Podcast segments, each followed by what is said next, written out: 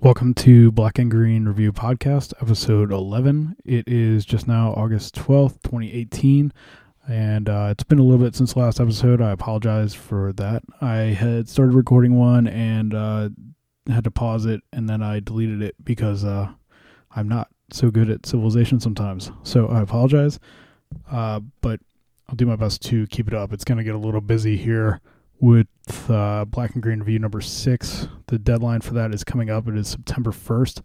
If you have something or you're working on something and you're probably not going to have it done in time, you can also just hit us up, uh, black and green review at gmail.com. That's black and green review at gmail.com. And just let us know what you're working on. Uh, give us an idea of when it might be done. Uh, we do leave a good bit of time because the editing process is considerable. Uh, so if you are working on something, you still have some time. If you are want to get a letter or anything like that in as well, feel free to send it. There's some more information at blackandgreenreview.org. Uh, whatever the tab is, I forget. Sorry, uh, but I think submission submission guidelines, uh, all that stuff is on there. So uh, if you have ideas, if you have any feedback, anything you want to share, please do so. Clock is ticking. We're getting a little closer on that. Uh, but I'm looking forward to this issue. Um, uh, I think that you will as well if you enjoy this podcast. Um, John Zerzan on Anarchy Radio, which is every Tuesday night at 7 p.m. Uh, Pacific time. Uh, he gives a little bit of readings here and there about stuff that's going to be in the issue. Uh, so if you want to get little glimpses of that, you can get that from him. I do a little bit on here, but not quite as much. Uh, and if you're listening to this podcast, I would encourage you to listen to John's as well. Uh, it's a weekly radio show, not a podcast. So, that said, uh, a little bit of a plug here. I had a about half hour interview on It's Going Down's This Is America podcast. Uh, it was episode 21 from July 29th. So it's been about a week and a half or so. Um, but if you want to get my opinions on CEOs and people like that who want to be cryogenically frozen or want to colonize Mars, uh, some tips and suggestions from me as to how soon they should try and how much they should be willing to put their faith in current technologies that uh, they should they should act sooner than later. Uh, the the plan will be quite all right without them. So if you want to check that out, uh, this is America, and the um, it's going down stuff is also on the Channel Zero network, which this podcast is on as well. So you should check that out. And I also want to give uh, some props to the Patreon folks and stuff like that that have helped me. Uh, I'm not particularly good at promoting that kind of thing uh, and asking for money in general, but it is massively helpful, particularly with uh, writing of gods and country and putting out the books and maintaining websites and all kinds of stuff like that. Uh, there is a link at uh, kevintucker.org. Uh, I think there's there's some stuff on there for the Patreon, but I know on the blackandgreenreview.org page for the podcast, there is a Patreon and PayPal link as well. Uh, but we got uh, number six coming out, and there's going to be more books coming out from Black and Green Press this year. So any little bit helps quite a lot, and I am exceptionally appreciative of it. Uh, but the other thing too is that uh, any any support that we can get, anything that we can do as far as getting the word out, I really don't like using social media, uh, and uh, that that makes it complicated. It makes it pretty hard. But uh, you know the books are for sale on Amazon. Um, it's better for us if you buy them through blackandgreenreview.org instead. Um, but if you can leave reviews on there, if you like what we're doing, that is something I really appreciate. But for the most part, biggest thing is if you like the books we're doing, you like Black and Green Review, like Gathered Remains, uh, let people know about it and talk about it. And that is a lot of help. And if you like the podcast, you can tell people about it too and I do appreciate uh, the feedback I've been getting uh, and some of the conversations I've had with people because of it. So if you're interested in sending something or writing me, always feel free to do so. Um, I have thought about making a uh, virtual voicemail or something like that if people want to call with questions to kind of get some of that conversation going because I know that uh, sending emails and sometimes letters, things like that, can be a little cumbersome. But uh, yeah, anything you got, anything you're curious about, let me know. I have thought as well about doing some episodes focused on themes, which I haven't done before. Uh, and I also want to do some interviews and things like that. So those are all kinds of things potentially in the pipeline. Uh, I was thinking about doing something on, you know, kind of explaining the, the anti politics aspect, the critique of the left and liberals, um, as well as kind of the origins of anti civ stuff and ideas and the differences in the approaches. If you're interested in any of that stuff, you're interested in anything you particularly want me to cover, just send an email, black and green review at gmail.org, um, or use the submissions tab, whatever on the website if you want.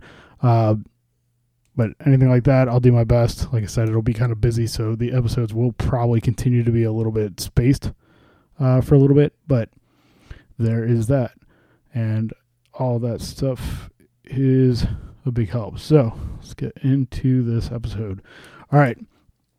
So August 11th, we are, I believe, today will be August 12th when this comes out, but uh, the one year anniversary of the Charlottesville uh, Unite the Right rally and the murder of Heather Heyer, uh, and unique as well because it, it's the, I think it was Thursday, was the four year anniversary of Mike Brown being murdered uh, in Ferguson, and then the onset of the Ferguson insurrection. Um, things that that are recent history and are easy to kind of fade a little bit uh, with social media and with the the nature of how news is functioning at all right now, and the complete kind of uh, disaster fatigue that I think anybody can have from looking at the news.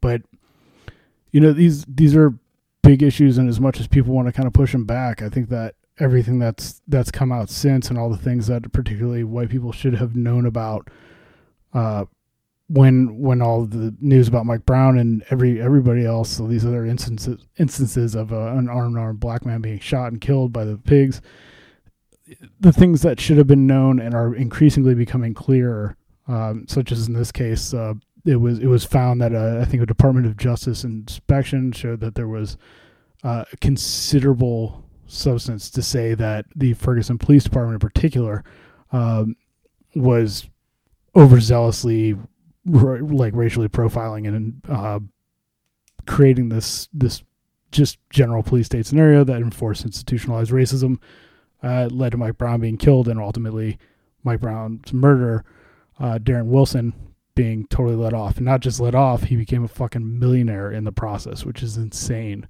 But you know, a friend of mine who lives in St. Louis, uh, I'm always really grateful. Uh, he posted of a a video. I'm not sure it was some, maybe his YouTube. I forget.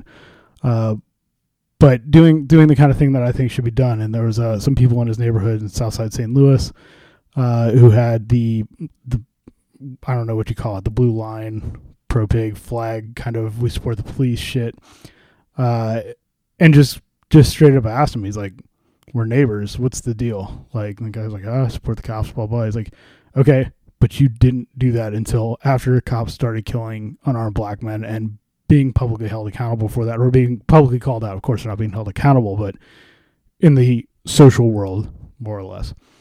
Uh, and it, you know, kind of forced that person to be in that position to have to articulate that defense in a way that wasn't just reactionary, uh, particularly in this case because he was his neighbor. Uh, how far any of that goes, it's hard to say. But I mean, the whole problem that we have is that the internet is vastly making all these kind of situations so just push button. And I've talked about this continually on the podcast, and I'll continue to talk about it because it's not going away until that platform goes away. But the idea that the the more apparent an atrocity becomes, the more apparent this like abhorrent behavior and these ridiculous ideas and all these fucking moron alt-right fucking racists and shit like that or trumping on about free speech and shit. Like the more that those people are able to just react and just kind of have this knee jerk reaction and say it's like, oh, you're a bunch of fucking snowflake liberals or whatever. If you care about people, um, just insane shit. it just kind of amplifies the entire situation till it becomes this whole just partisan political issue instead of just hey you know a human got fucking murdered or something like that uh, or just you know that kind of passes on about anything and the only way you can really break that is by pulling it out of that context there's not going to be an argument that happens on social media that gets somebody to wake up and realize as long as somebody's sitting on a computer as long as somebody's sitting there typing on their phone they're not engaged they're not dealing with any of the content they're just reacting and that's why it becomes so much easier for these racist ideas that might have been in the background before to just continue coming to the forefront and coming to the forefront as you know this completely ridiculous cycle. I mean, it's it really is laughable in a lot of ways, but it's fucking sad. Uh, where you know somebody is feeling like they're defending themselves from uh, some metaphysical kind of like oppression uh, and so they're going on about people being offended or whatever. I'm like just standing up for my free speech. I'm just standing up for my right to exist as a white male or white whatever. Um, and it it's just insane. And I mean, it's the nature of the internet that this kind of echo chamber is is where we live, and it's kind of giving people what they want. And you have various versions of it throughout historic time. Uh, obviously the church being a big one, the state being another. But this internet is really the way that the internet is, the way that social media is, really brings it down to that personal level of like self validation and giving this as a platform for self validation. But it's insanely insidious, violent, and horrific proposals to to continue putting this in such racist nationalist terms but that's the direction it's going to head and that's the easiest way to manipulate people and to keep people engaged in the platforms and to keep people engaged in you know politics and all this other useless shit. But there's no answer within the machine. The only answer is to pull people out of that machine to pull people out of that context and just be like what the fuck are you doing? Like what are you saying instead of just getting that kind of knee jerk reaction need to show that there is a real life, real world consequence for all these things. Uh, but yeah, so I'm gonna continue going on. I'm gonna continue to go on about it. I'm sure. Uh, but the the news about Mike Mike Brown's murder um, kind of came home a little bit more today. Looking at there was an incident in Washington State. I'm not really gonna go into it too much detail, but just kind of an insane thing.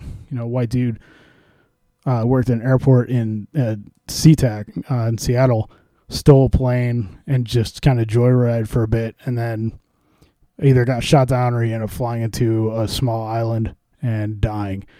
And that guy in the news is being given so much more credit than Mike Brown, which is potentially the worst thing he might have done uh, prior to being killed by a cop, is jaywalk. Uh, so, you know, racism is alive and well. And if you need to be told that, you got to start waking up. You got to start stepping away from your platforms. I mean, everybody should, anyways, but, you know, there it is. There's your wake up call. So, in transitioning from that onto some of the other things I want to talk about in the podcast tonight, which is uh, a little bit about uh, Gods and Country, my book that I'm working on, and also uh, talking about some residential schools and stuff like that, which is a part of the book, and also something that I've just been uh, getting more in depth with and everything like that, and also some some podcasts I want to talk about. Uh, but uh, in terms of just constantly mounting tensions in this general overall state right now that we're in, and it just feels like everything is is insurmountable, and it feels like the uh, just seething insanity and hatred of civilization uh, or the civilization breeds is just kind of boiling over in every regard, and it's impossible or stupid to say that that isn't the case. Um, but I get a, a, kind of common question often in regards to my work, in regards to things that come out in Black and Green Review, is kind of like, what do we do about all this stuff about hunter gatherers? Like, what is it, what does it matter? What is the significance of it? Uh, and I'm, I would say, and you know, first and foremost, that hunter gatherers are struggling indigenous societies right now. So absolutely relevant and absolutely deserving of attention and everything like that. But um, you know, we're talking about existing anarchies. These are existing uh, anarchistic societies, uh, and all the things that anarchists throughout the past 150 years, of all the things that anybody kind of wants to talk about, egalitarianism or equality or anything like that, hasn't uh, dealt with or hasn't reconciled, is within these societies. And there's a lot that we can learn in the fact that they are such a threat and the fact that they are being so much drawn into the fire, not just because, you know, resource extraction, uh, but because be, the very idea that there are actually free egalitarian societies that haven't do and are struggling to exist is exceptionally significant. So there's there's a number of levels at it. And the other part of it too is that we need this outside look. We need to understand what it means to be a human animal. We need to understand what it means to be a social animal. Uh, so in every single regard, it's hard for me to, to answer questions like that because it's hard for me to see where it's not relevant. Uh, and the idea that because something is going on within our own society or because we're dealing with something within a very short radius, which, for example, I'm I'm two hours away from Ferguson. Uh, I live in the middle of nowhere. It's a, it's a very different world, but I mean that's that's a very close kind of deal. Uh, but the problem is is that you know if we're going to look just within this local scale and say it's like okay, well, what do we do about it right now? We kind of end up in the same political trap. We still end up in looking for solutions within the system or dealing with things that exist as they currently are, as though they're going to exist forever. And when you're looking at human history or the human timeline, so much more of that is hunter gatherer life, egalitarian life. 99.999999% of this was uh, and has been egalitarian existence as hunter gatherers. So we didn't change as people. We just changed because of our circumstances, and our frankly, we didn't change much at all. It's just the conditioning that we have by proximity to where we're born and where we're existing. So the the relevance of it is really hard for me to escape, and it's hard for me to even articulate necessarily. But you know, this is this is a huge thing, and this is why civilization is a global phenomenon. This is why it impacts all of us. But the the threats to uh, indigenous societies, the threats to hunter gatherers and horticultural societies, and even small scale agrarian societies, they face the consequences of, of the reality that the civilization has created and impacted. So we're all in this together. We're all in this situation. Some just get a much harsher, blunter version of the domestication process, of the civilizing process, than others. So there's a mirror there and also a need to see this on a global scale, on a as something that is just considerably larger than us and our own experiences. So it's all very relevant, and of course, the other part of it too is by understanding that, understanding the longevity of uh, these various indigenous societies, particular hunter gatherers, versus you know America in general. Um, th- there's no reason to believe that the way things are are the way things are going to be, even in a relatively short term. So the idea that these societies aren't relevant because their subsistence base is different than ours is to me kind of horseshit.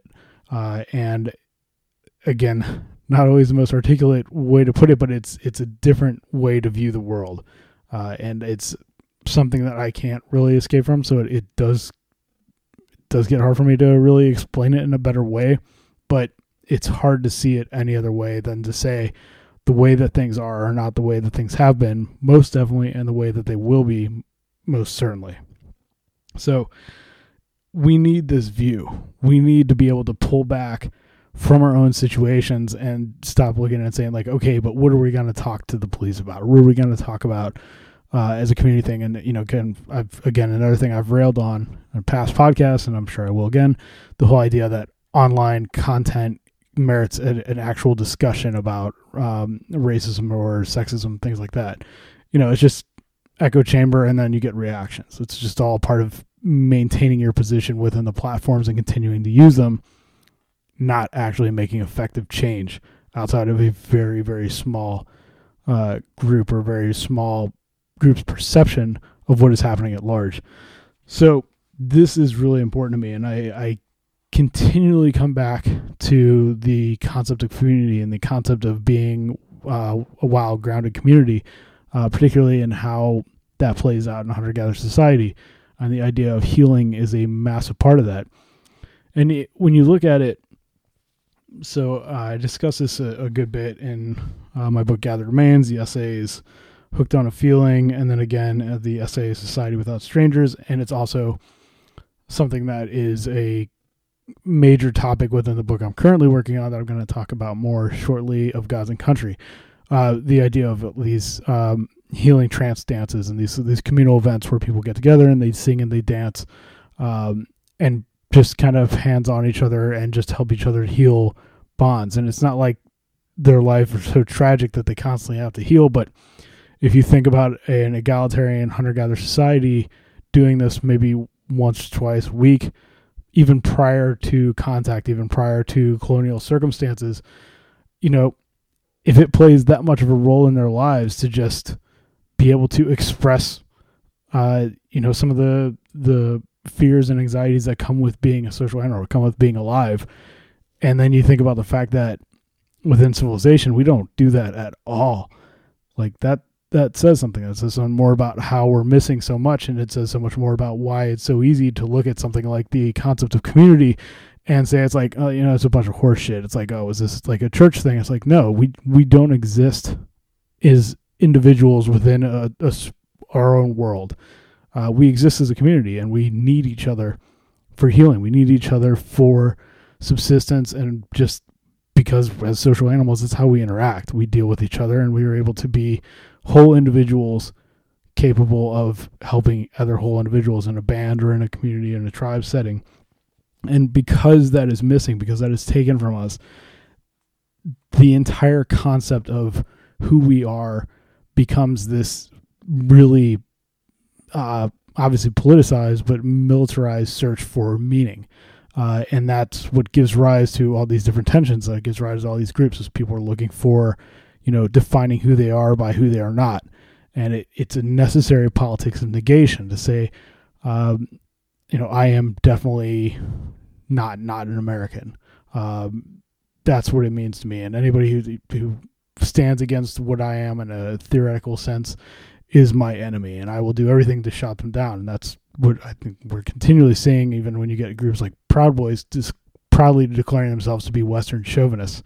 Um, just really kind of insane situations like that, and so it's it gets hard too. On the same token, to look at douchebags like this and be like, well, how are we going to have community when we have assholes like this?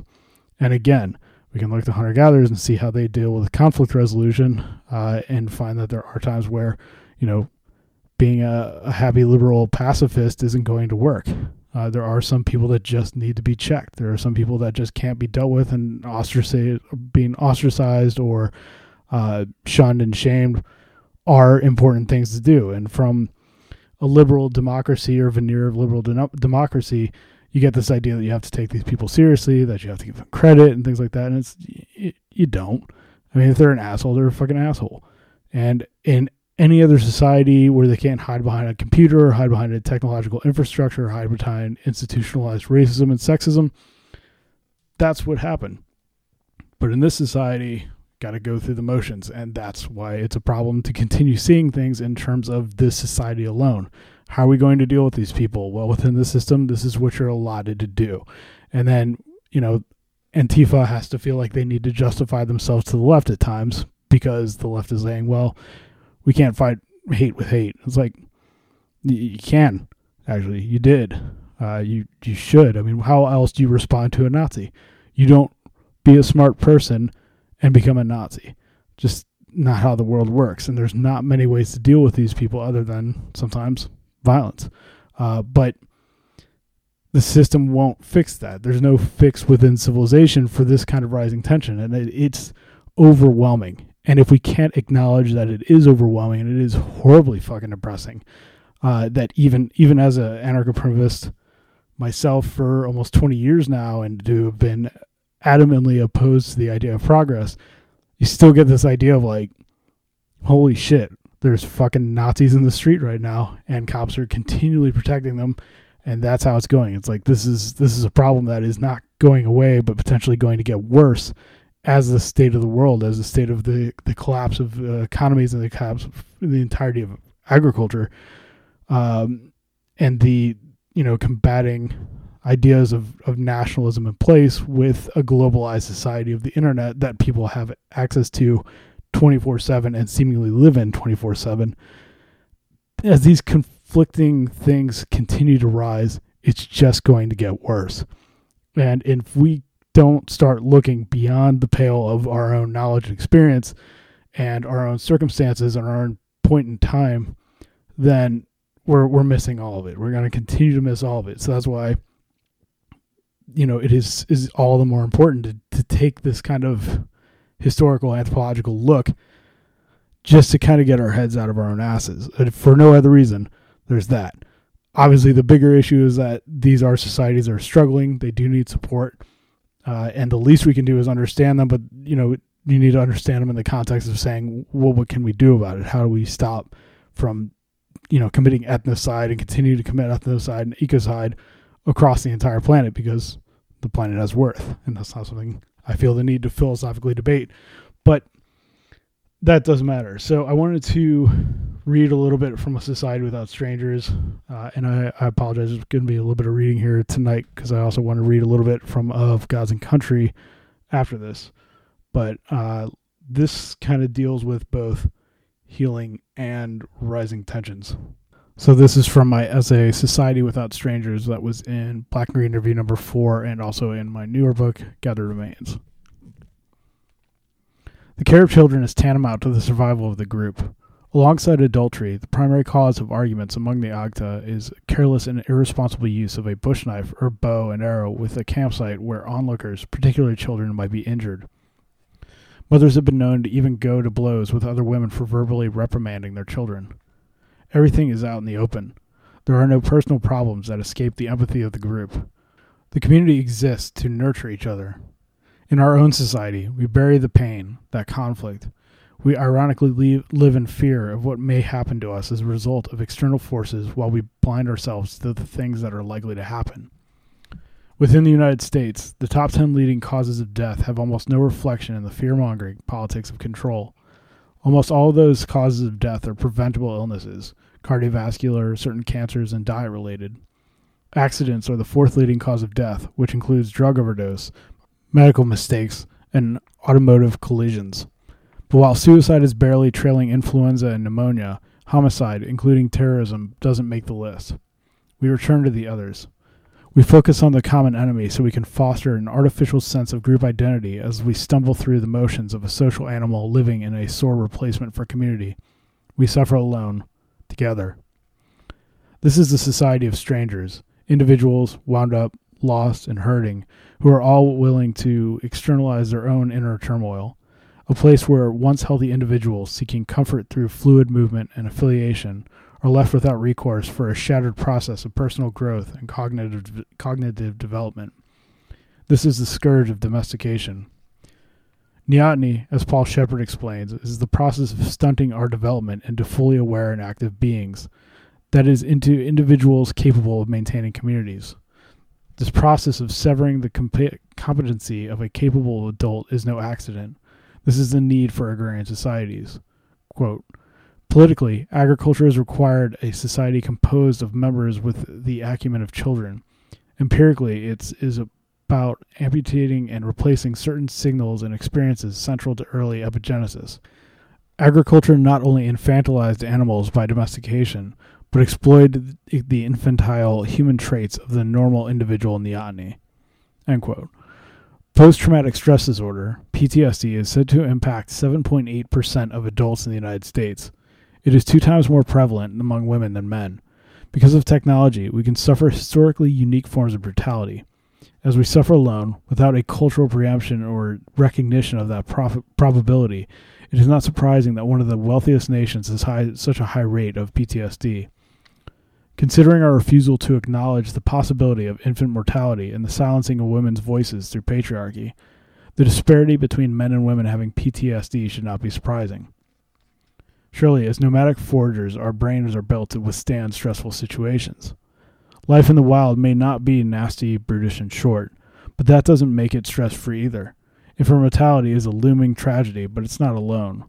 There are a lot of harsh ways to die living in the wild outside of homicide falling from trees while collecting honey, being bitten by snakes, being attacked by predators, facing periods of hunger and weather extremes. Most of the situations are not necessarily lethal, but by and large, nomadic foragers aren't suffering from PTSD, even though they may likely have dealt with a number of these situations. I believe the difference comes down to the acceptance and acknowledgement of things that can happen. If the community is aware and capable of mitigating these tensions and possible sources of stress, then they need not become traumatic. No one suffers alone, but the civilized do. We become lost in our trials and tribulations, left to re- reiterate them or refuse to cope with them a, in a dance of neoteny. We become strangers, mere neighbors, a concept that, prior to domestication, had no significance, no social meaning. And this permits us to both perpetuate and permit sy- systemic violence. This allows us to remove our sense of responsibility from the world and each other. It keeps us from giving children the space to explore boundaries and find themselves among friends. It keeps us from seeing and believing the violence of the state. With 7.5 billion people, we have created 7.5 billion variations of how the domestication process has fucked with our minds. We all create our uniqueness through how we have endured as individuals. Dependent on the law to control and mitigate our unresolved conflicts, we give away our ability to become self sufficient, both physically and cognitively. As Stanley Diamond stated, Schizophrenia is the process through which the inadequacy of the culture is concretized in the consciousness of individuals. We become fractured. Our punishment becomes self propagating. Diamond continues The development of the early civilizations as instruments of oppression was the result not of some environmental or technical imperative, but of the new possibilities of power which men in certain positions found it necessary to cultivate and legitimate. Domestication is about dependency and that is what we are dependents of the custodial state. Each of us is born to be a child of the forest, and because of a child of the machine through indoctrination. Our own pain becomes a justification for pushing further and further into the depths of the mechanisms of the state. And as the power to respond and resolve is taken from our hands, it is given directly to the state. That unresolved, unreconciled tension of existence tightens the shackles. So, again, that is from Society Without Strangers, which was in Black and Green Review number four, and also my book Gathered Remains. Uh, so before we get into some of this other uh, stuff I want to get into, instead of a music break, I'm going to do a poem break. Uh, so Joan Kovach is now an editor of Black and Green Review. Welcome aboard, Joan. Uh, and uh, she's awesome. She's got some really amazing writing. Uh, and I have to say, categorically, I wouldn't say I care for poetry, but I do like really good poems, and that is a difficult balance to walk. But somebody like Joan does really awesome work, and not just poems, but uh, and as you will see in Black and Green Review number six, but um, she has offered to do readings of her poems for the podcast, and I am very pleased to put them on and have a place to put them. So uh, this is her poem Timing, and hopefully all the audio works out fine because it is good. Great, even. This poem is called Timing. Today is worth all the sunshine I never got while standing behind a counter waiting for the next consumer like a glass washboard between my knees, gathering food in the woods and bathing in the creek aren't the most important tasks in the world. Yesterday is every moment I was strapped up in that strange carriage, whipping on who knows how many horses with the tip of my toe that should have been stepping silent over dewed grasses, hunting a turkey, before some government officials proclaim it's too late. We all know the King's Forest is still the King's Forest, but his foresters can't cover every shadowed step that I tread, nor will they ever set a season on a wild heart. Tomorrow is the best of hunts, glittering sunlight, otters in the water, the turkey that just stands there staring, beard trailing, and my arrows all handmade because thank all the gods, all the shops are gone, and all store stands for anymore is what you manage to put up for winter which is cold as ever, but warmer for the fierce heat of wild blood finally set free. The past is a broken shackle on a Walmart wall, technological perfection of human subjugation, whispers of never forgetting blur over the fact that when we dig beyond the history that was correct enough for publishing, we unearth a hot blooded world of creatures living in fierce, fucking, feasting, dying balance. The future is the anticlimax of every marketing campaign, since survival has nothing to sell but itself, and we are writing the stories in bones and blood on hallowed ground tearing them out of our chests and flinging them into new songs that arise from the fire. The ashes might whisper blasphemies of domestication, but we'll mix them with rendered fat and use them to clean up in the morning before stepping back, as creatures, into our apocalypse. Thank you, Joan, for that. And I look forward to having more from Joan in the future and also, of course, in Black and Green Review itself. So, uh, for the rest of the show, I wanted to talk a little bit more about my book of Gods and Country, The Domestication of Our World. So, I've talked about this a bit on previous episodes and kind of alluded to it at other times. Um, and in, in, a way, working out of Gods and Country kind of prefaced the entirety of this podcast uh, just because the material I'm dealing with uh, is difficult and also a lot to digest. Um, and I've felt the need to talk about it more than I have other books, just because one, um, well, I should say first that there to explain the book a little. Uh, so there's there's kind of two aspects to it. It's interweaving two narratives, and on the one hand, you have uh, the story of the origins of religion, nationalism, and patriarchy uh, in terms of understanding how domestication makes these uh, forms of division and hierarchy and specialization possible. So, starting out by looking at the primal anarchy of nomadic hunter gatherers, immediate return hunter gatherers, and then seeing how domestication in, in minutia in sedentary hunter gatherer societies or in horticultural societies changes the way that people impact or uh, interact with the world. Um, so you have a move from healers to shamans and to priests, uh, and you have uh, kind of this this uh, a term that I used in the book, a kind of uh, quote I got from an anthropologist about the cosmology of a nomadic hunter-gatherer society was that they saw the world in less exact, less measured terms. Um, and there, there's a lot to it, and there's a lot that um, obviously, that's why I'm writing a book on it. Uh, but a lot of uh, nuance and a lot of things that I think that we can overlook, and a lot of things that we can kind of take for granted. Uh, one of those things being that uh, anthropologists and missionaries, in writing down the stories of uh, indigenous societies, tended to treat them as religious gospel or gospel truth, uh, and the people who who told the stories never intended for that to be the case and were never literate societies to begin with and never interested in writing down their stories and always interested in the stories evolving with place and evolving with time and kind of always having uh, some some immediate form of uh, connectivity with the world as they experienced it. And it didn't matter if the story was literal or not. It didn't matter if people had different terms.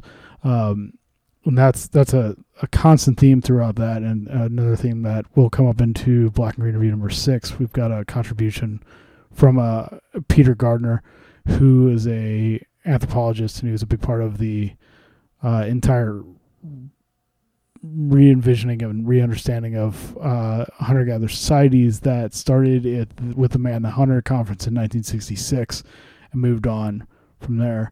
Um, some really great perspective, and I'm really really glad to not only get to know him personally, um, but to have writing from him in number six, uh, and also getting you know a lot of support and blessing on the work we're doing with Black and Green Review and with my writing in general. Um, but to to tell that story and to tell where these things come from, for me, it, it really comes down to you know understanding the the role of domestication in undermining community. And you can see that in very small parts. And it also requires us to reassess what it means to be a social animal. And we do so by looking at these egalitarian societies um, and understanding how they function. Not so we can just say like boilerplate replicate what they're doing or anything like that but just understand how they function because we've been so far removed from that by the domestication process that you know we kind of need a kick in the ass. We kind of need to be told, or at least pointed in the right directions to say, you know, all the certainty we have with the world is such a circumstantial, briefly historical kind of perspective, and here's where it comes from. Uh, and, and so there's there's the the two narratives. On the one hand is where religion comes from, where gods come from, where patriarchy arises, where division of labor comes from, uh, and then the the counter narrative of that is uh, the impacts of missionaries and colonizers on the people that I'm talking about. So it goes, it opens with uh, talking about uh, an instance where uh, five missionaries were killed by the Waorani in Ecuador, uh, which was kind of very famous and helped catapult this post World War II era of uh, modernized missionaries, particularly made possible by small aircraft that was able to get into tighter places. Um, typified by Summer Institute of Linguistics, which is also Wycliffe Bible Translators and um, New Tribes Missions. Both of those groups uh, still exist today, are very, very active. Um, so this is this is very much a living history. This is very much something that continues to go on and something that has massive impacts. But the the reality of understanding kind of the ingenuity of the societies and the way that they function um, counterbalance with what we are willing to do to crush, decimate, and kill them so that we can have access to the resources so that we can turn them into resources. A lot of the times, these people then, when they're decimated or thrown into missions, thrown into residential schools, uh, is typically to become slaves. Very common when they're not killed that slavery is the outcome. Uh, and that is something, again, very very common and still very much happening. And I've discussed, particularly episode eight, uh, there's a two parter uh, where I talk about the Ache, which is the main subject of chapter three, um, dealing with the Ache genocide uh, from Paraguay. So um, the book is difficult, and I had originally, I think, planned on having it be a little more overview with a couple case points and in working on it and writing it, I can't do justice to the subject without going more into detail on everything. And I've taken this this this habit of mine, just kind of follow all leads, and the the book just keeps getting bigger, and the research and the digging gets deeper. Uh, ultimately, a lot of exceptionally depressing things that come up in the process, but that's the ugly nature of colonization. Again, a very current, real, ongoing situation. So, I, I think I had mentioned even on the podcast that I planned for that book to be out or to be finished by now. Um, and that is definitely not going to happen. I'm not really putting a timeline on when I think it will be done. Uh, I hope sooner than later, but I I really feel like doing justice to this means that I have to continue the path I have, which is just continually digging into this stuff.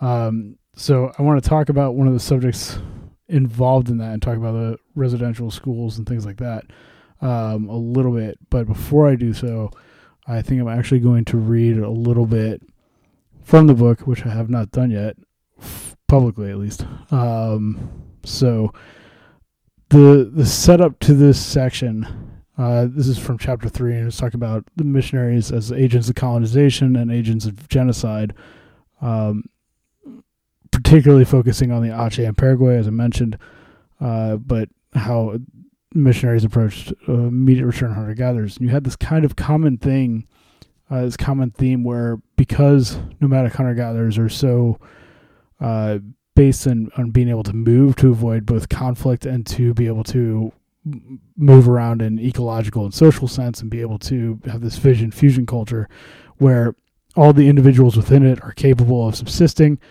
uh, but choose to come together and want to be together but it means that group identity is very loose uh, there's not a need for territory there's not a need for really uh, extravagant uh, sharing terms and things like that that you'll see in a lot of other indigenous societies.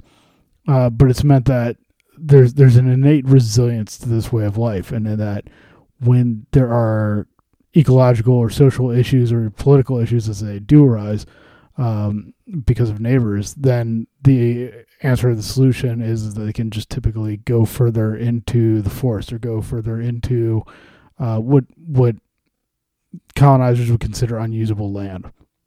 And so, you know, the technology created by World War II or fostered and developed in World War II made it possible to keep going further and further in.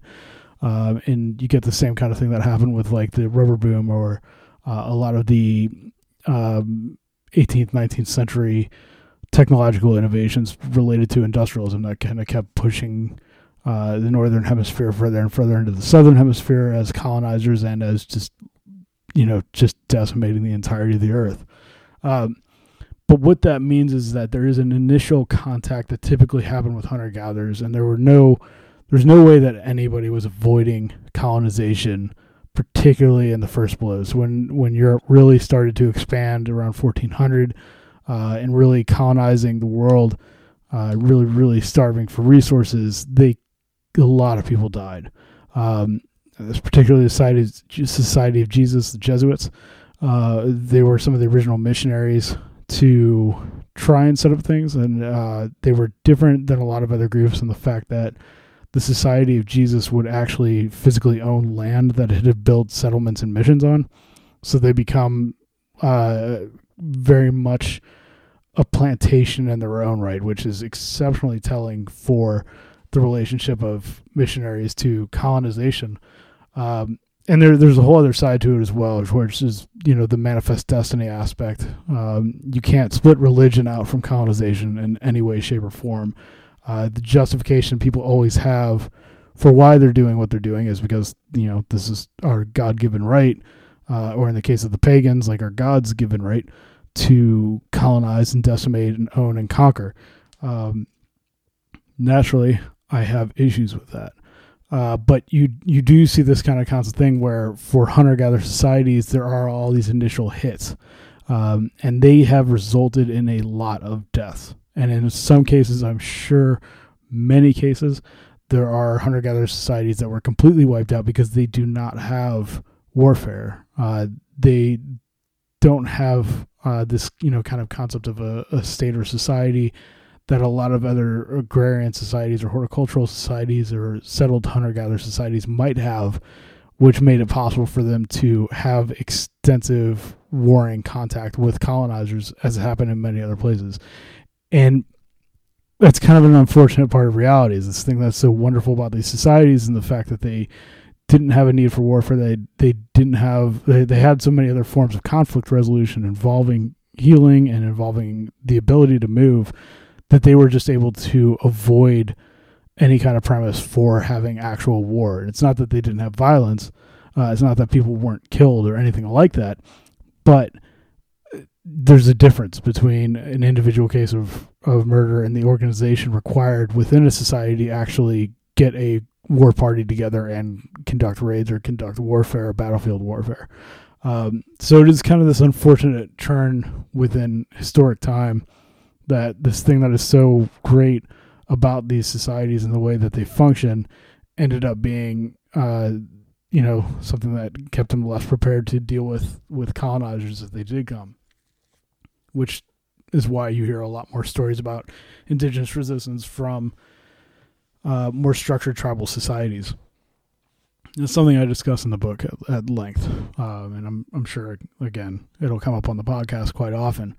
But what it meant was that the post World War II kind of technology that was created, and even the post World War One technology meant that there was kind of a silence that there was this initial hit of a lot of these colonizers, particularly the Jesuits, and then things kind of died down, and then in, around the, the turn of the 19th century, you get another hit, and then after World War II, you get a huge hit, and that's when a lot of governments were using um, missionaries, like the particularly current missionaries. So you got like Summer Institute of Linguistics, New Tribal Missions, and offshoot groups like that, and also um, Muslim and Hindu missionary groups uh, taking the same very active situation, this active colonial situation, to become the agents of colonization, and the agents of uh, assimilation, as they would put it, in all these cases. And it's because news was spreading so much quicker about uh, slavery and about some of the colonial encounters and colonial conditions that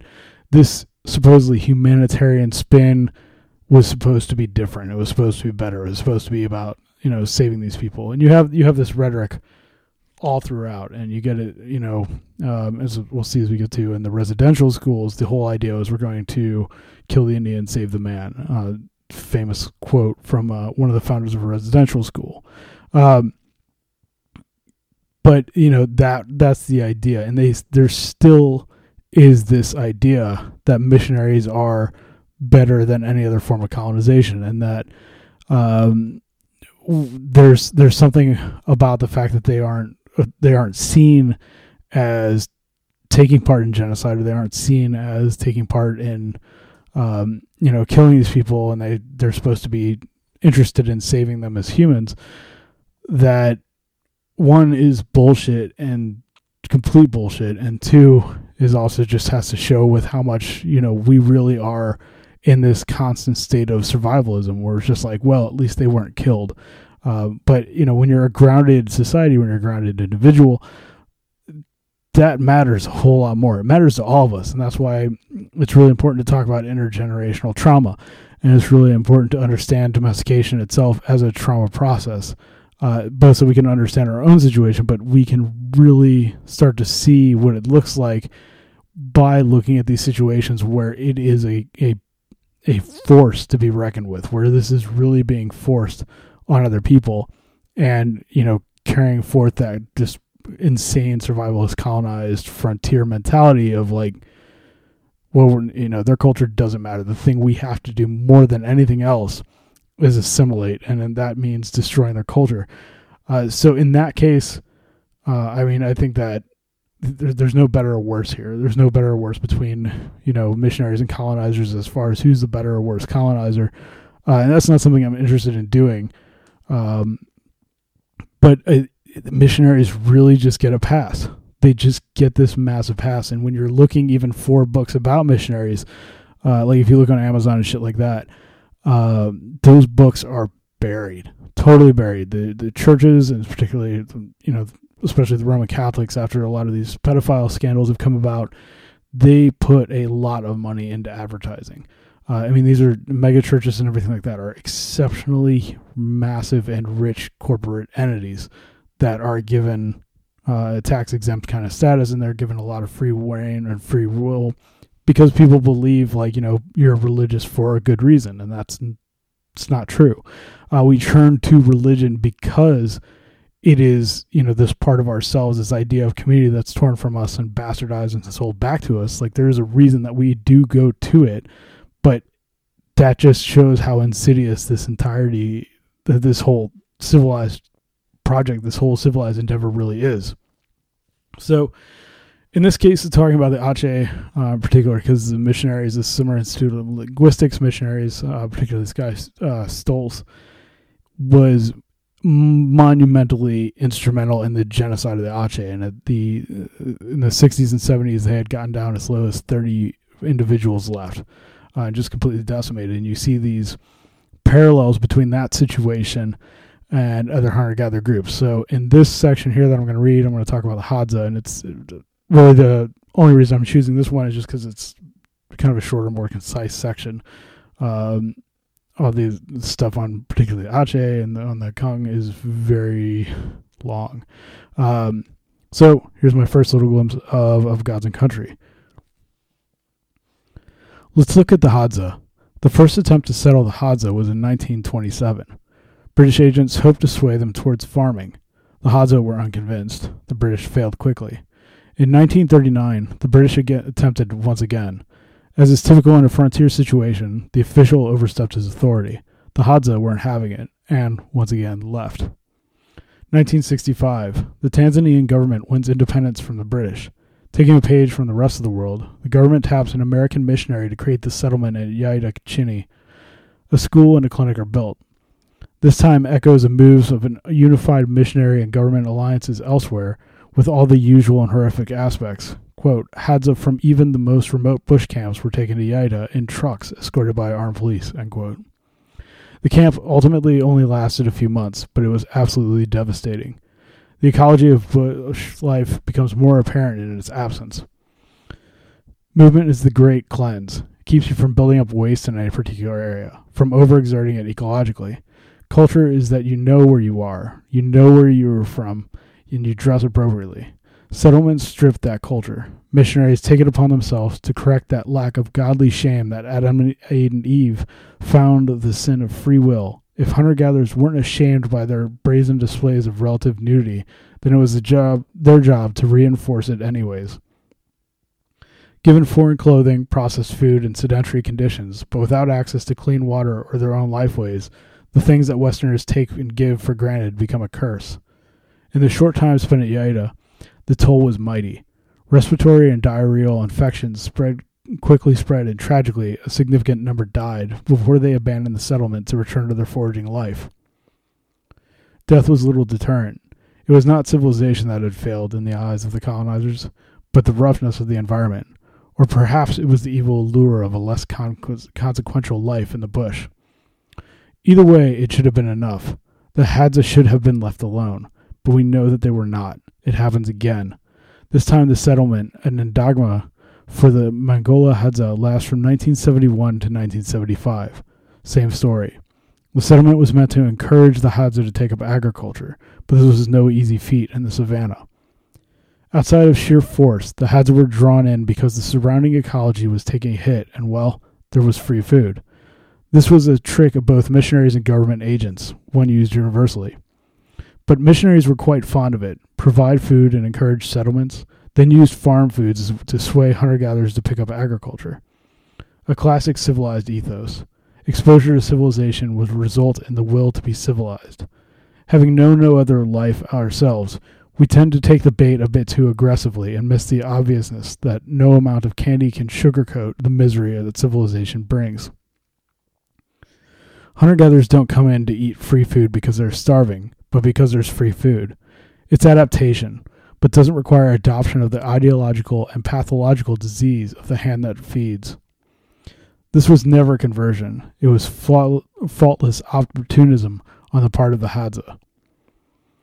The success of these settlements in terms of numbers was equally unimpressive.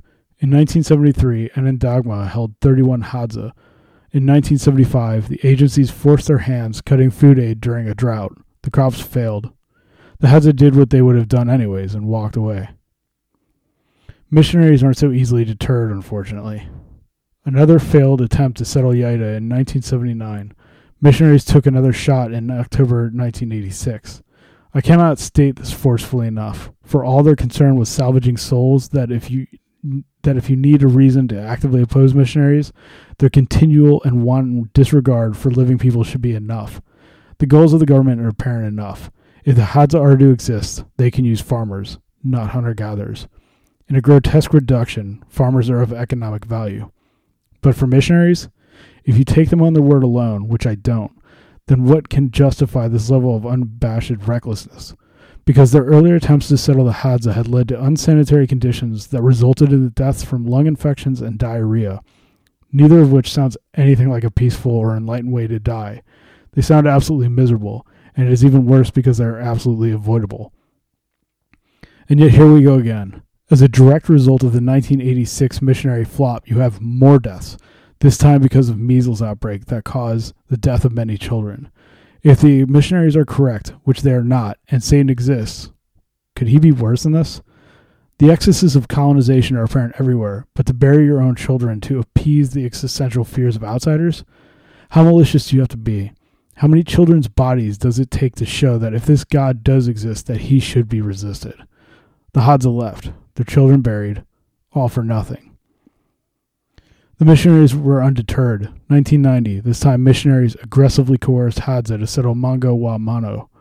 Officials told the Hadza that the missionaries had no jurisdiction to hold them, and they left. You can see this pattern over and over again, but I can't recount it without constantly wondering both how and why it happened the first time, let alone the eighth. More importantly, why should the attempts to settle the Hadza under the rule of the missions be seen differently than those on behalf of governments because of supposed intent? I call bullshit. We absolutely cannot forget that missionaries are foreign or non governmental agents, often individuals bolstered by international organizations hedged and defended by laws surrounding religious freedom and rights. Remove heaven from the equation. Forget about salvation.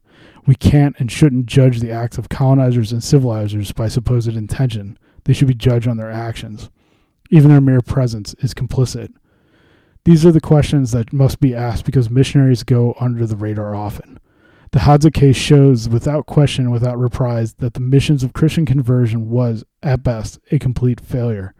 Even with the efforts of NGOs to get the Hadza to take up honey farming at Mongo Amano uh, was a failure for reasons that might be apparent by now. Quote, the immediate return orientation of the Hadza is difficult to change. Tending hives that will produce much later is something alien to them, whereas checking on wild hives when they are on a walkabout is not. What has been lasting and permanent are bodies stacked up in the settlements, and yet the missionaries continue their actions, only becoming increasingly more predatory. Movement of individuals meant that social tension, tension could be squashed. Enforcing the Hadza to take up settlements the means of conflict resolution are robbed of them, furthering the divisions in an already divided community. Missionaries can actively bolster the government positions of settlements and assimilation, so the removal of conflict resolution methods is intentional, not incidental. As the Hadza continually face a struggle to maintain rights of access and subsistence in their homelands, the agitation of internal turmoil ensures that the self organization necessary to fight for land and community rights is never able to take hold. Never one to miss an opportunity. Summer Ling- Institute of Linguistics tried to set up and failed uh, their set up their own mission in 1997. Among current groups involved in the Hadza is the Tanzania Assemblies of God (TAG). The religious services are built around one main goal of TAG: to encourage the Hadza to take up agriculture. That is their stated goal. The actual actions, again, are all too familiar. The church steals the young Hadza children, sending them off to Moshi, near the border with Kenya, to work as domestic servants in the homes of the church members, slaves by any other name. Of the 18 children taken between 1997 and 2000, 14 were young girls. On the scale and intensity, only the scale and intensity change. The story, long ago etched into stone, remains the same. This is colonization. This is ethnocide. This is genocide. So again, that is a segment from my upcoming book, uh, book in the works uh, of Gods and Country, uh, and I'll probably be reading a bit more of it on future podcasts. But um, if you have ideas or you have things that I should know about or lead about in terms of missionary conquest uh, and missionary practices, residential schools, and things like that, I very much appreciate any appreciate any leads that I can get. Uh, I got a lot I'm working with, um, and I know that some people have asked for some missionary reading lists and stuff like that, or anti-missionary reading lists uh, and I will get those up somewhere sometime soon. Um, it is pretty scattered though.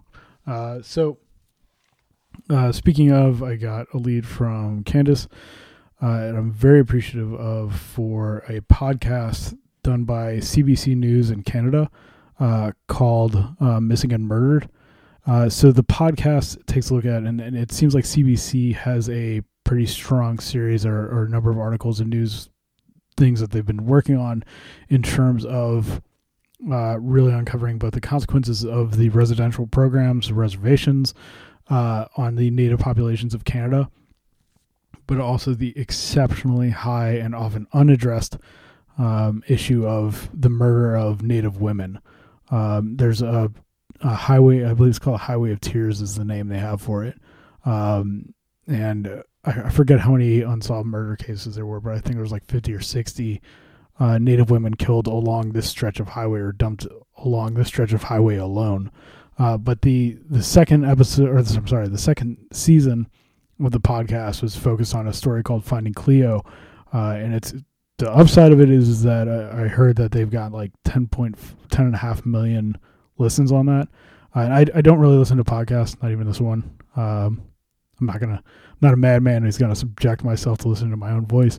But um, uh, that one is worth checking out. I don't give a lot of podcast recommendations, but that one is this is one is definitely worth checking out, and it's something that for both America and Canada, but there's there's correlations throughout for throughout the entire world about the residential school missionary school settlement programs uh, that have gone on and continue to go on until recent times. As I've mentioned about Hadza, um, tag runs these schools, and all these missionary programs set up these kind of schools and set up these kind of systems or help work with the governments to coordinate building these systems. And they use the translation of the bible uh, or the transcription of native languages as the premise for doing this. And of course for most cases the idea is to get them to just speak english.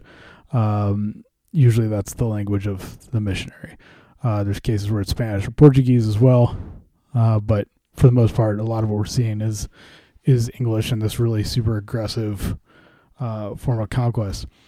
But the podcast uh, deals with following individual cases of murdered women um, or women who have died, Native women who have died, and digging in on that and doing kind of this a really solid deep dig on the entire um, clusterfuck that is, you know, colonization and the reservation program, particularly over the last 40 or 50 years.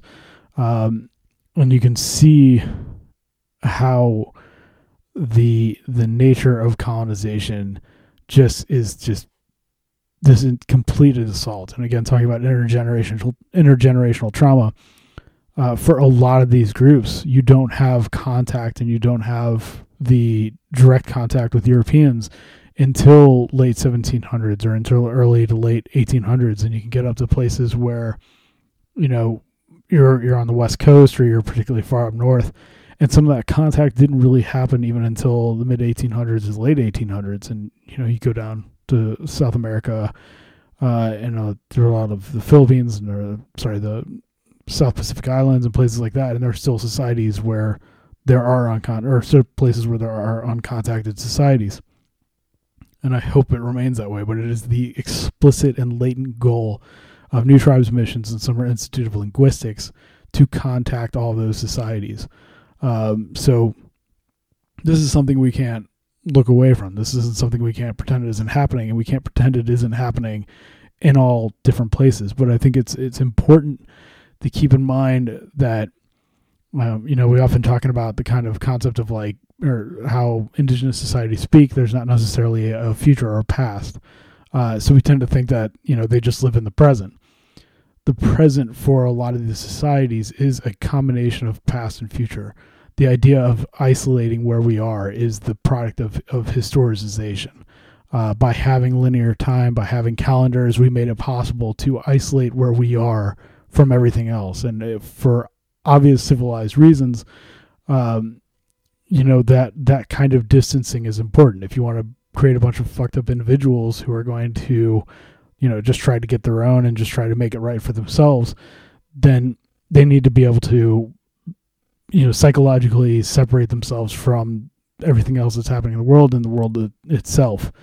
So, what you see again, to, to repeat myself here, uh, by looking at these particular instances, is just how much breaking it takes to to become civilized or to be civilized or to follow along with domestication. Of course, it's not a physiological, biological change, it's just a uh, social one.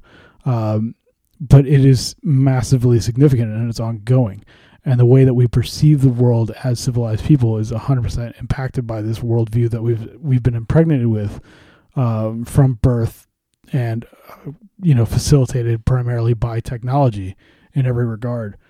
And in these cases, you have, you know, the grandparents of some of these these people, or some of these peoples are, you know, were the ones who had direct confrontation with the Calvaries, um, and with you know, just violent decimation and products projects of stealing land uh, in Canada in cases there uh, unceded land in America is a lot of cases where you know various backhanded deals to create um, the transfer of land rights, the transfer of land ownership in a technical sense that had no bearing in the world of the societies they were largely dealing with.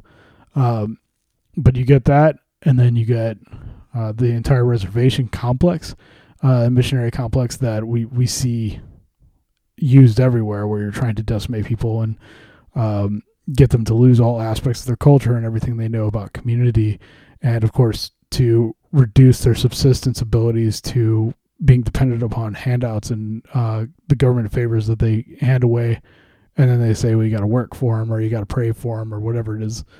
um, the goal is always the same: is to to reduce everything from the those people uh, until they're just wage slaves or just slave slaves, which is quite often the case. Um, so that podcast does a really good job of digging in on that. Uh, I strongly encourage it. It's something I am going to get into significantly, and I've got the country, and I've been digging in on more and more. Uh, but it's it's not something that was off the radar or anything. Um, and I remember in the early 2000s going to uh, what was once Carlisle Indian School or residential, or the Carlisle Industrial School. I think it had been named both, uh, which is in uh, Harrisburg, outside Harrisburg, Pennsylvania, which is Carlisle. Uh, it is still an active military base. Uh, and if you go, there are there's relics everywhere. When you go in, there's a cemetery um, right by the front gates, and it's just native children. Um, a lot of nameless graves that just have, you know, where they're from and boy or girl.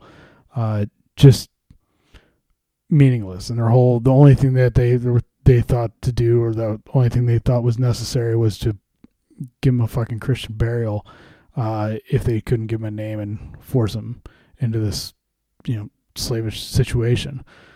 Uh, so you have that as another generation, you know, right there. This is these programs and these schools have gone into the very recent future or the very recent present. Uh, so it's it's an ongoing tragedy. We had one generation here facing direct open warfare with colonizers. You have their children and grandchildren having this situation where they were separated, forced into residential schools, and taught to hate their culture. And so there's there's a a bit about that as well. And there's this book I've got, Education for Extinction, from David Wallace Adams, American Indians and the Boarding School Experience, 1875 to 1928. And just to give you an example of the kind of things that happened in these schools, and it was a very rough situation, very much a forceful, violent situation that you know these indigenous children were put into, and they were torn from their communities, and they were put in with a bunch of other kids that spoke different languages, and they weren't allowed to speak their own languages, and had every vestige of their own their own culture removed from them. But they were also put in these really grotesque situations where you know they could write letters to their parents, but the parents wouldn't necessarily get them. Um, so they were left with this idea that their parents had abandoned them, um, you know, physically and emotionally just breaking these individuals to nothing so they could be as miserable as we are and accept that, you know, they needed to accept Christ in their lives and go to work. Um, but from this, this book, Education for Extinction, he actually has some of the letters that were written back and forth, the parents' response where possible and also what I'm going to read, which is a couple of the essays that the Native kids were forced to write. Um, so these are two short examples from Native students at the Hampton in, the Hampton Institute. The Caucasian is the strongest in the world. The semi-civilized have their own civilization, but not like the white race. The savage race kept their own ways, and they have had these occupations. They were hunted, fished, and fought foughted to the other people they beat too. The white race have three occupations agriculture, manufacturing, and commerce. And the second one the white people, they are civilized. They have everything and go to school too. They learn how to read and write so they can read newspaper. The yellow people, they half civilized. Some of them know how to read and write, some know how to take care of themselves. The red people, they big savages. They don't know nothing it's hard. It is hard digging in on this stuff. It is hard reading that. And I'm already a bit too angry of a person to do that. Uh, so I have a hard time dealing with the fact that this is living history. This is this is something that's ongoing and constant. You know, the people who wrote these letters, the people who had to write these essays and things like that. Uh, there's most of them a number of them are still alive, uh, and they're grandparents now, uh, and their parents, and you get again this intergenerational trauma. You had this whole culture, this whole generation that was taught to hate themselves and hate everything about the culture that they were, so they could just be miserable enough to accept that they needed salvation. And it's patently unforgivable. There's simply no other way to put it.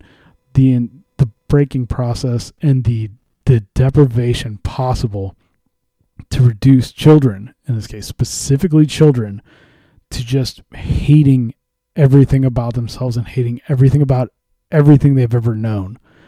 Uh, just it grinds at you, and it should make you fucking angry. And that's exactly how I feel. It, it just constant.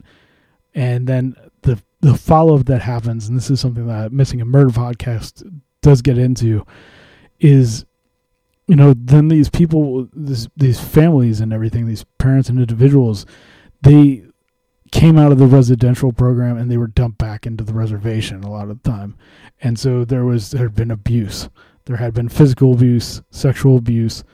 Um, and of course, these things are very much ongoing on reservations. And if you look at a lot of where the, the Catholic priests, after they've been uh, called out and accused of, of pedophilia, some of the worst offenders are sent to places like northern Alaska and northern Canada, where they are sent with indigenous children that have no voice uh, and are not going to be heard. So, I mean, this is exceptionally living history. This is continuing to go on. But the children of the parents that went to the residential schools and came out of them horribly fractured. Um, they had their children taken off them, and you had in the '60s there was this, this program in Canada called the '60s Scoop, uh, retroactively called the '60s Scoop, where children were stolen from their parents and then put up for adoption by the state. And there's these ads, um, which I'm not really going to go into detail because I think you should just listen to the podcast and going to leave it at that. But to to sell these children and say like this, you know, this is your right as a Christian person to take this kid from a horrible situation that is the conditions of Native America or Native Americas, and to save them. Uh, and it's just, I mean, it's awful. Uh, but that is that is the real history. That is the continued history, and a lot of these people are still alive. Those who haven't committed suicide, or haven't died because of you know alcohol related deaths, accidents, and things like that. Um, fallout from these horribly traumatic situations that are very recent. Uh, but it, it all feeds into this idea that you know the the civilized way of life is something that people want or something that people need, something that can save and something that can give you meaning and give you a place and give you purpose. Um, which just isn't true. It's a fucking lie. And it is a constant lie. And when you understand how much force it takes to enforce that fucking lie, it should make you want to just fucking take some shit out. I mean, it's it's it's horrible. It's enraging. And it's the whole time. I mean, this thing that I kind of constantly come up against and, and hit when doing any of this kind of research. And when you look at the frontier situation, even when you look at slave ships and, and the entire history of the slave trade, the survival rate for slavers, for people who were working on the slave ships, the survival rates for loggers and anyone on the frontier was so low, horrible. I mean, these people were drunks. They were addicted to any kind of drug they were getting. Most of them were rapists and pillagers. Um, and just dying pretty fucking awful deaths, very, very commonly themselves. So, why did it happen? I mean, that's it's a, a, an important question to ask, and I think that that's kind of the subtext that I keep finding, even though I didn't intend to with when I'm working on stuff for Of Gods and Country, um, because I'm a culture materialist, and I do think that the the means of subsistence for a culture determine a lot about how that culture actually shows itself. But in this case, you know, the ideas of God didn't necessarily create civilization. The ideas of God aren't why people went around. That's just the justification that colonizers gave for why they were doing what they're doing. We're a storytelling animal and we need the story, but the story is shaped by our cultures. So it's it's crazy to think that this this story of religion, the story of nationalism, the story of potential wealth and, and the importance of conquest were enough to motivate all of these fucking assholes to just don on this full wool suit and this full wool clothing and go into forest to cut down trees that were bigger than anything they'd ever experienced, to kill animals larger than anything they'd ever seen, and to just absolutely decimate and kill and conquer and colonize free egalitarian peoples or free societies that were much freer than themselves uh, and were functioning. Uh, not that none had faults, not that you know all of them were you know hunter gatherers or, or horticulturalists or whatever. But I mean that's you know that's another issue. But it just it takes so much work to maintain this. It takes so much work to get here, and we take so much for granted, and we're so willing to grant ourselves the space to take credit for the things that we like about civilization. We can look at an iPhone and be like, "Well, this is this is the product of our ingenuity." It's like so is a fucking deforested world. And as the world is literally in a place where it is right now, where it is just fucking burning, and you see the entire West Coast is burning, and you have the the orange bastard, the fucking moron, tweeting about how they need to just cut down all the forests and stop putting letting water go wasted by going into the ocean.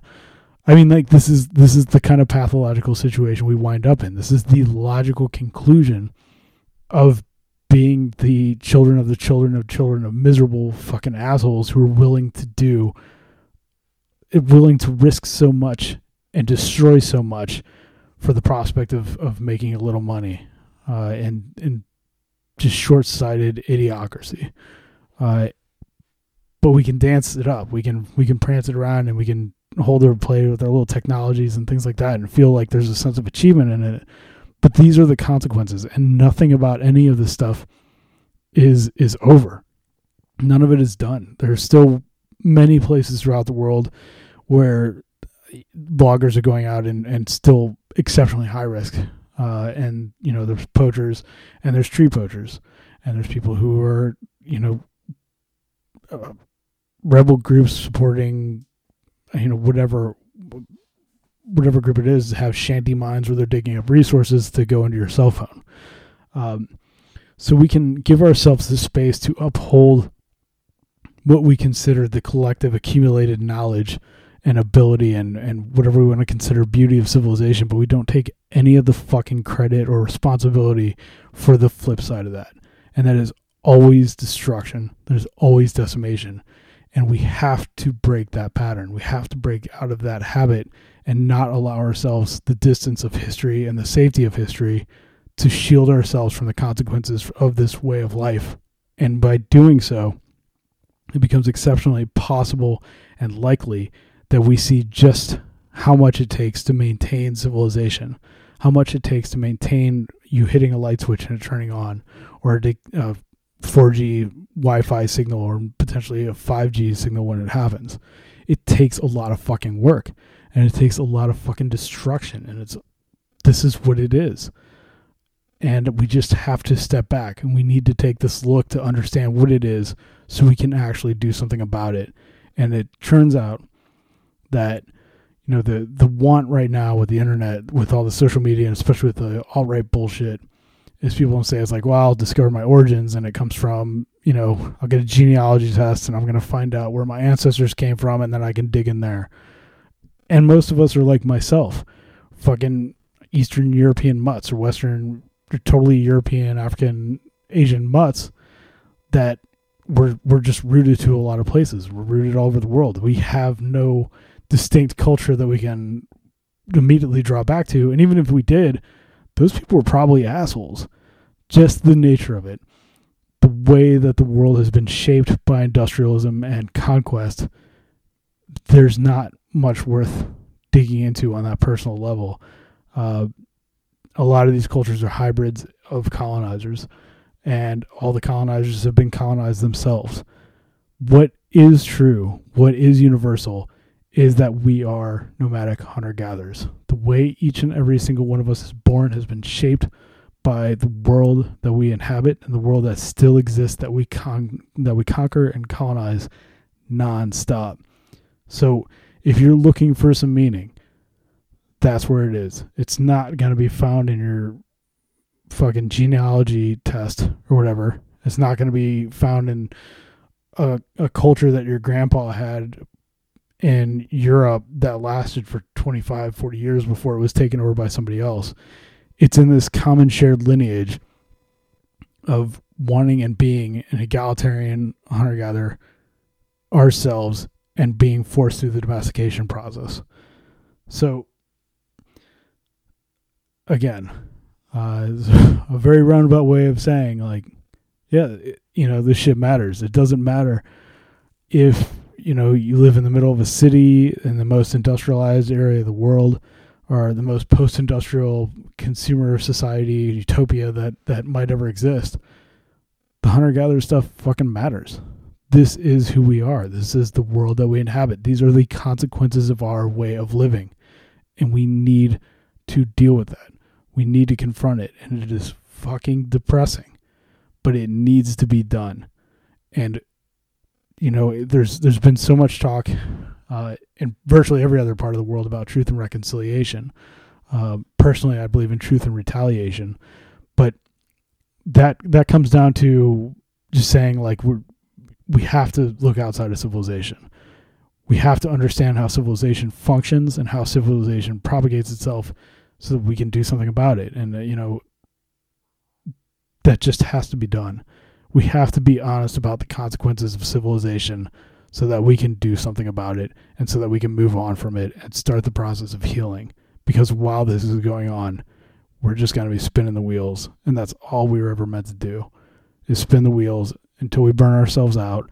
And in the meantime, be as productive as possible, be good consumers and whatever else, and just inherit the guilt of civilized existence and the, the shame and depression of being isolated from everything and being sent to work. And that is not enough.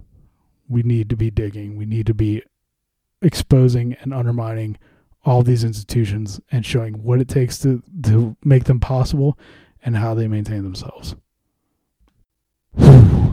yeah. So, uh, looking for a positive note to end on. Um, not not much one. The upside is is that the world isn't dead yet, and you're not dead yet. So there you go. There's still the chance to to find that animality within you and to to do something about it when it comes to decimating all these cultures.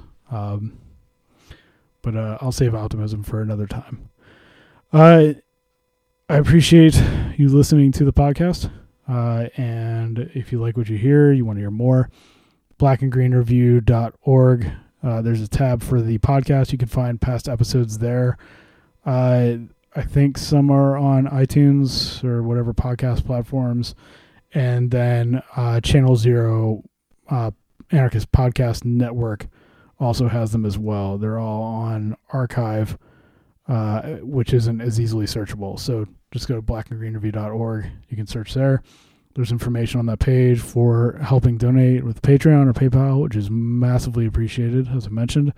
Uh, there's also information on the books that I write and the books that we publish, including Black and Green Review, uh, my new book, Gathered Remains, and uh, a number of other titles as well. A lot more coming out still in the very near future. Uh, if there's things you want me to discuss, if you have feedback, black and green review at gmail.com. Again, that's black and green review at gmail.com. If you want to send me a letter, it's black and green, P.O. Box 402, Salem, Missouri, 65560. Again, that is black and green, P.O. Box 402, Salem, Missouri, 65560. And again, the deadline for number six, Black and Green Review number six, is coming up pretty soon here, September 1st. So if you are interested in contributing, if you have ideas or things that you'd like to see, blackandgreenreview.org. I'm sorry, or uh, black and green review at gmail.com. And uh, send us an email and let us know what you're thinking. All right. Uh, until next time, I appreciate it. Thank you.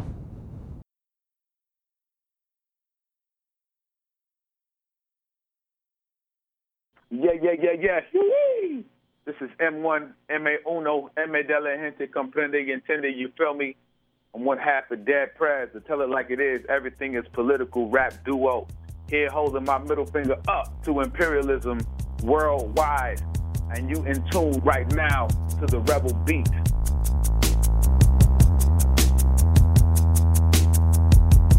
The Rebel Beat is a monthly podcast of radical political music across different genres and across different continents. It's the mixtape to a riot against police brutality. It's your nightly newscast set to bass and beats.